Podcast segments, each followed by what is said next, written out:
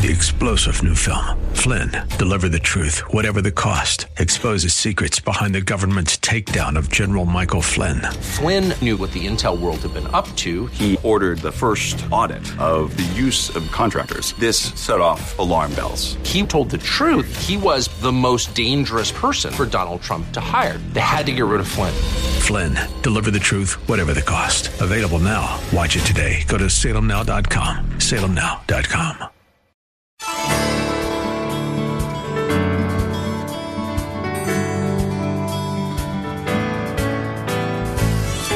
Hello again and welcome as we lift up Jesus with Pastor Dudley Rutherford. I'm Kyle Welch. If you've been searching for a place to be spiritually fed, you have found it.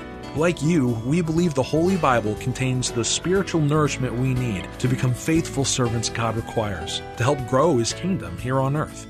This program is part of an outreach ministry from Shepherd Church, located in Los Angeles, California.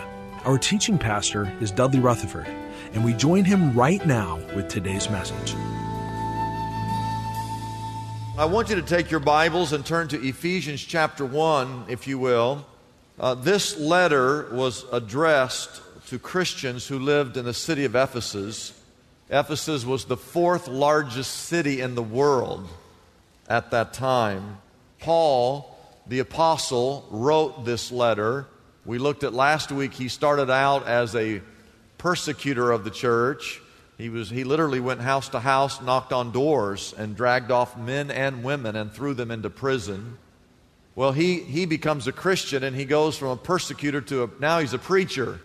And he uh, travels the world uh, preaching the gospel of Jesus Christ. And then, very ironic, he himself is persecuted and he ends up in jail. And this letter, the book of Ephesians, was written while he was in jail. Uh, he went to Ephesus and he plants the first ever Christian church in that city. He's there two years. He leaves. He's gone 10 years. Even though he's arrested, he hears that the church has fallen back into some of its worldly ways. And so this book is written to address uh, some of the worldly things that they're involved. But first, he takes the first three chapters to talk about the riches that are ours because of Jesus Christ. There was a woman named Hetty Green. Her first name is H E T T Y. Uh, you can actually Google, this is a true story. Back at, in the 1900s, the early 1900s, Hetty Green was the wealthiest woman in America. Not only was she the wealthiest woman, she was the stingiest woman. Uh, she was a tightwad. And uh, she was known, she had a nickname. Her name, they called her the Witch of Wall Street, was her name. Some of the stories are legendary of her stinginess. And when she died in 1916, her estimated worth was $200 million, which in today's money is equivalent to $4 billion. This is a wealthy woman. They say she only ate cold oatmeal because she did not want to pay to heat it up. It was the cost factor to heat it up, is what she was concerned about. It is said that one night she spent half the night, like six hours, on her knees looking around her house for a one or two cent uh, stamp. Also, uh, she would only wash the portions of her dress that were dirty. She'd never wash the whole dress. Just the, whatever got dirty, she'd wash because she didn't want to pay for the soap uh, that it cost to wash the whole dress.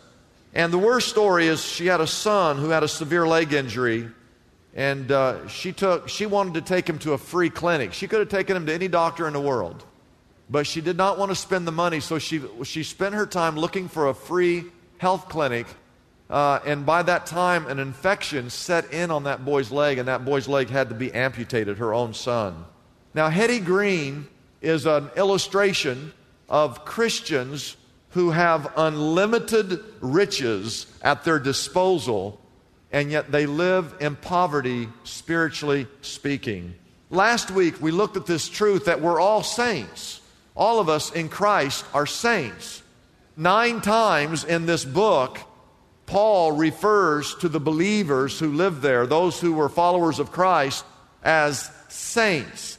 And we in the church, we should be helping others see who they are in Christ. Because if you don't see yourself as Christ sees you, you will never be what Christ has called you to be. You are not worthless, you are priceless in the eyes of God. You're not dirty. You have been washed by the blood of the Lamb of Jesus Christ. You're not a filthy sinner. You've been graced. The Bible says you are a new creation. You're not a sinner, you're a saint. It's not that you're unloved. You are highly favored and blessed because Jesus Christ died on a cross for you. So, the first one, write this down in your notes. If you're in Christ, according to verse 3, you have every spiritual blessing. Verse 3 reads, Praise be to the God and Father of our Lord Jesus Christ, who has blessed us in the heavenly realms with every spiritual blessing in Christ. Now, when I think of every spiritual blessing, I think two words come to mind. I want you to write them both down. One is the source, and the other is the scope. What is the source, and the other is the scope.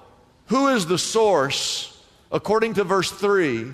Who is the source of all of our blessings. It says, Praise be to God, the Father of our Lord Jesus Christ, who has blessed us in the heavenly realms with every spiritual blessing in Christ.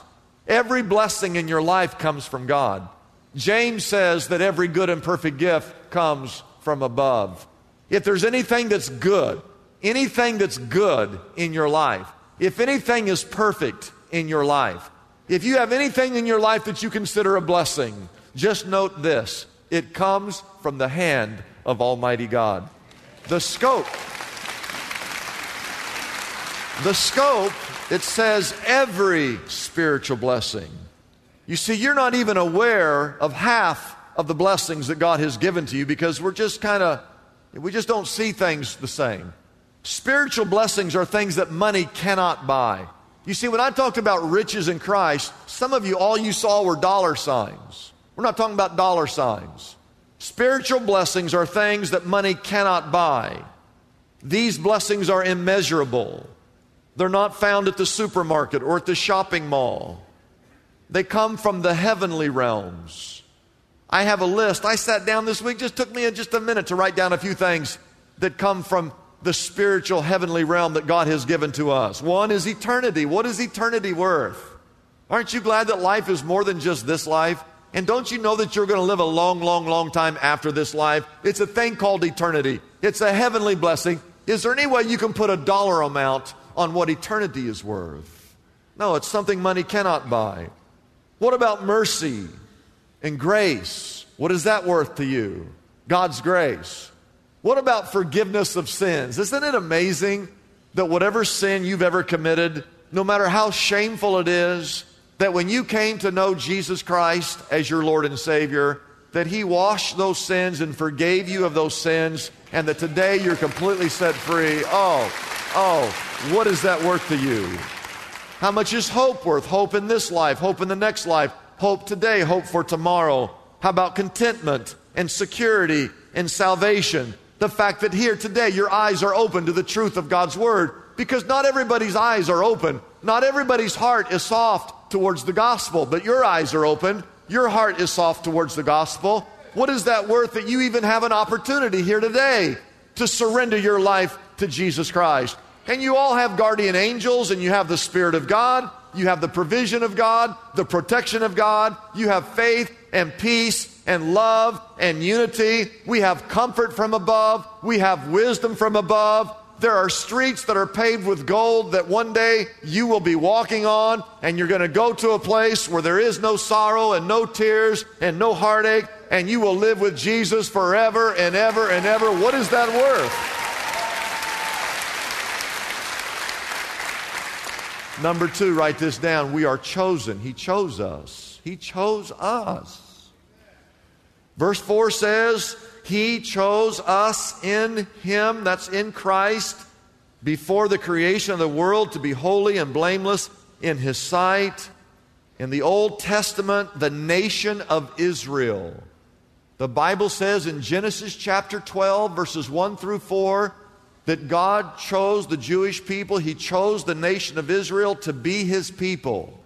The Bible then says in Exodus chapter 19, verses uh, 3 through 6, not only does it say that He chose them, it actually the Bible says that he calls them by name. He names them his chosen people. And then the Bible tells us in Deuteronomy chapter 7, verses 7 and 8, why he chose the nation of Israel is because he loves them. It wasn't Israel. Israel wasn't the one that chose God. God was the one that chose Israel.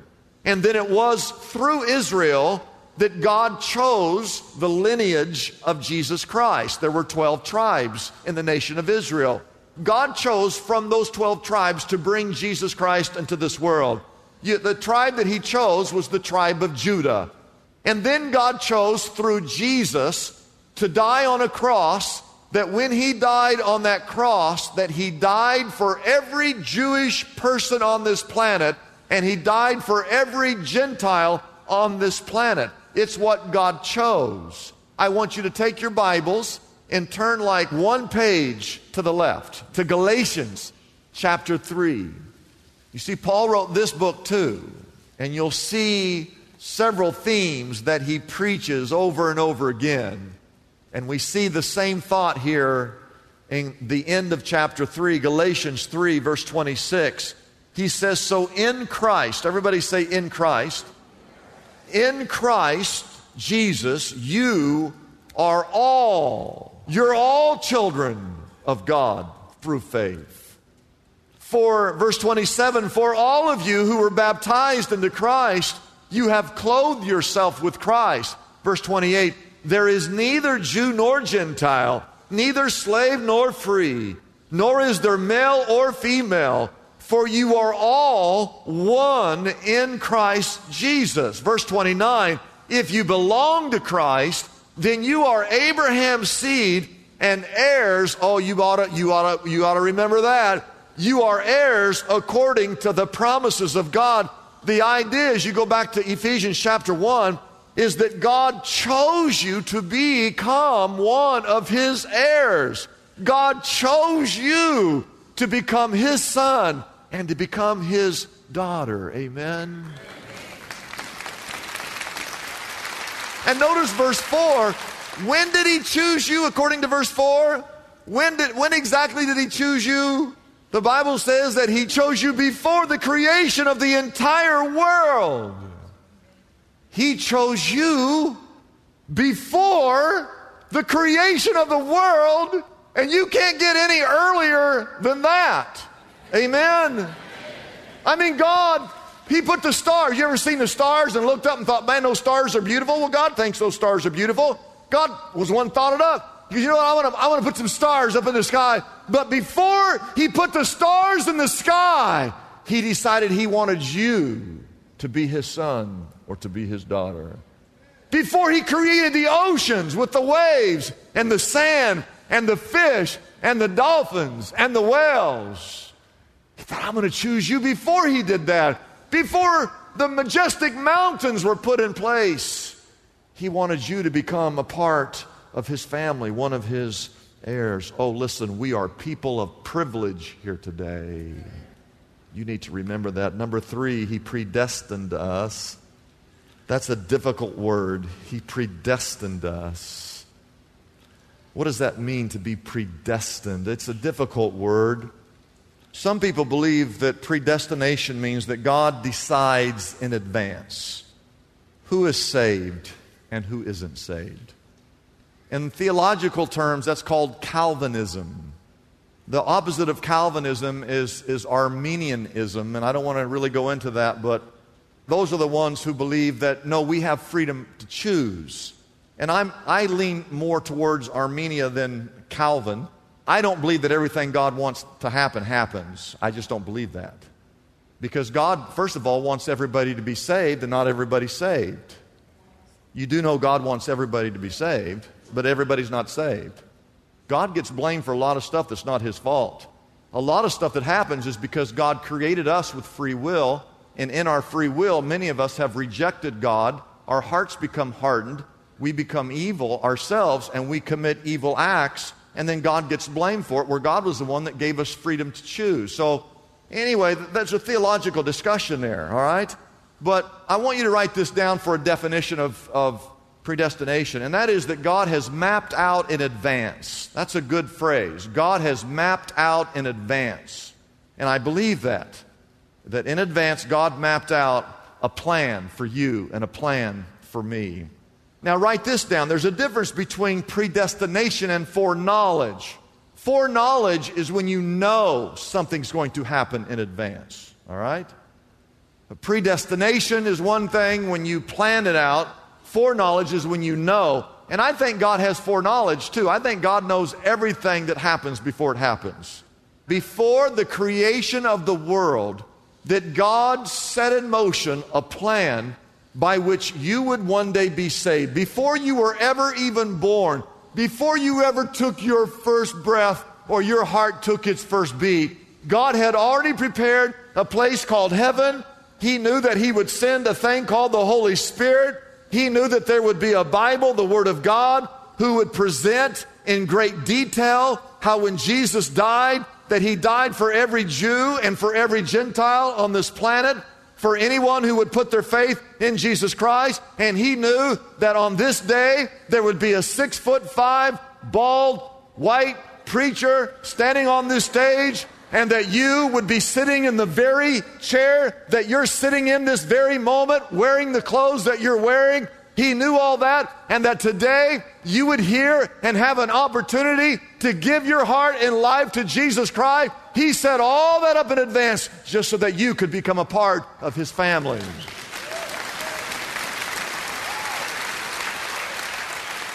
And then, number four, oh, stay with me, He adopted us. The Bible says that He adopted us.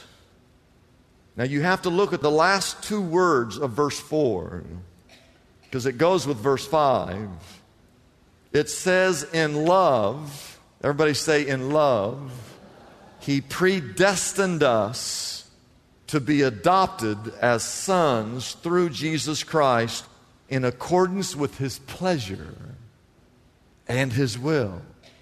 You say, why would God choose me? Why would God predestine for me to hear the gospel? Because He loves you. And it makes Him happy. It's for His pleasure. It makes Him happy when you become a part of His family. Were you there when your son was born or your daughter was born? If you're a mother, I know you were.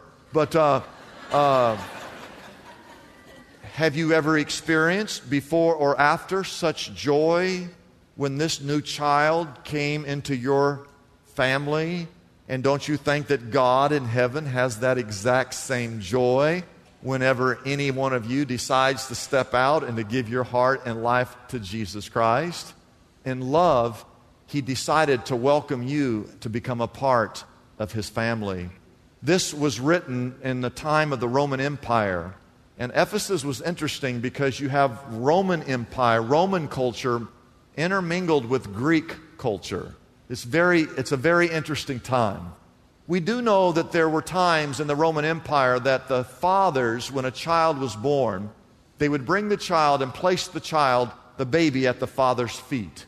And if the father reached down and picked up the child, it meant that he wanted the child. If he turned and walked away and left the child, it meant that he did not want that baby. You say, well, why wouldn't he want the baby? Well, maybe he wanted a girl and it was a boy. Maybe he wanted a boy and it was a girl. Maybe it had a defect of some sort. Today, we just abort our children. We don't want it, we just abort it. They, they wouldn't really kill the children, but what they would do is they would abandon the child and leave the child in the hands of the fate of the gods in their mind, the elements and if the elements killed the child, then so be it. And if not, then that was fine too. And oftentimes they would take children and they would leave them at the garbage dump.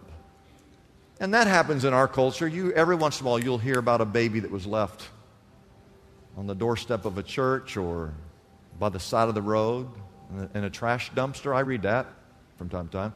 We have a guy on our staff. He works on our staff. In fact, he's the guy that brought this pulpit out here today. His parents put him in a paper sack and left him on the side of the road to die in Mexico. And somehow God rescued him, and he's a Christian now and working on our staff and was the one that brought this pulpit out here today.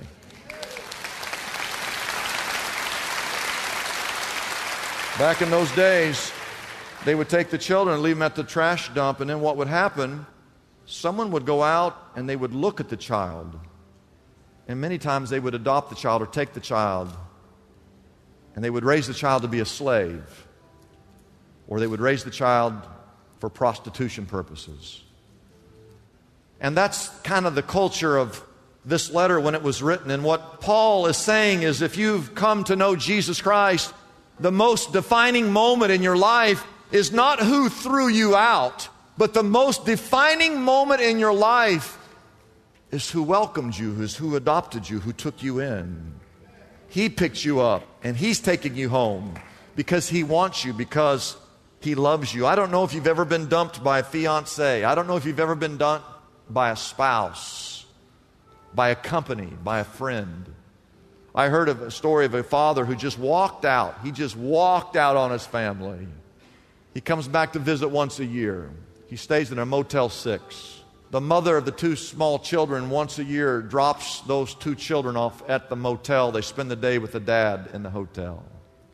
And one of those kids grabs his daddy's legs and just holds on because he doesn't want his daddy to leave. Have you ever had a dad just walk out on you you ever have a wife who just walked out of the marriage? You ever had a man who just walked out?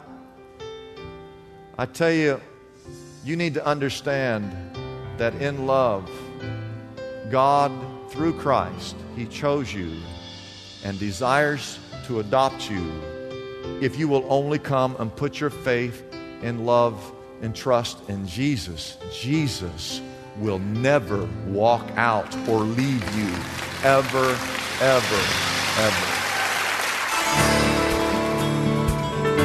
It's a blessing for us to bring this program to you every day.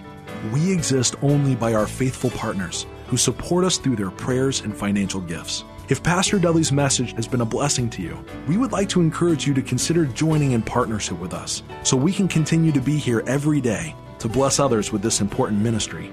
Your gifts, whether large or small, are greatly appreciated and go directly to help keep us on the air. You can find out more about supporting us by calling our toll free number, 888 818 4777. That number again is 888 818 4777. We have operators standing by and ready to take your call. You can also support us by going to our website, liftupjesus.com forward slash reach. That address again is liftupjesus.com forward slash and then the word reach. Wouldn't it be great if there were accessible answers to our spiritual problems? Just like there's a smartphone app for calculating a tip or getting directions to a local store. Most of us have heard the phrase, there's an app for that, popularized by the creators of the iPhone. Well, God has an app for the common problems faced by Christians everywhere. Are you stressed out? God has an app for that problem with crude language or gossip, struggling with prejudice, brokenhearted, anxious, or depressed? God has an app for that too. Pastor Dudley's book, God Has an App for That, is available now for a gift of any size to the Lift Up Jesus ministry. This helpful resource can be yours right now by calling our toll free number, 888 818 4777. That number again is 888 818 4777. You can also get God Has an App for That on our website, liftupjesus.com. That address again is liftupjesus.com. Come and explore the book of James and discover God's user friendly solutions for some of the biggest challenges we all face daily. Get your copy of Pastor Dudley's book, God Has an App for That, today.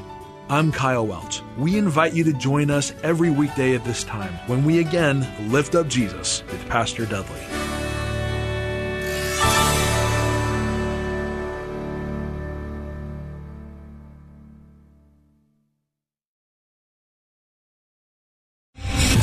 Star general Michael J. Flynn, head of the Pentagon Intelligence Agency, knew all the government's dirty secrets. He was one of the most respected generals in the military. Flynn knew what the intel world had been up to, he understood its funding. He ordered the first audit of the use of contractors. This set off alarm bells. The explosive new documentary, Flynn, Deliver the Truth, Whatever the Cost, uncovers the facts behind this scandal. Flynn told the truth. He was the most dangerous person for Donald Trump to hire. I find out the worst enemy that I'm going to face in my life is right here in America. They took my assessment and they wanted me to change it. And I was like, I'm not changing it. They had to get rid of Flynn.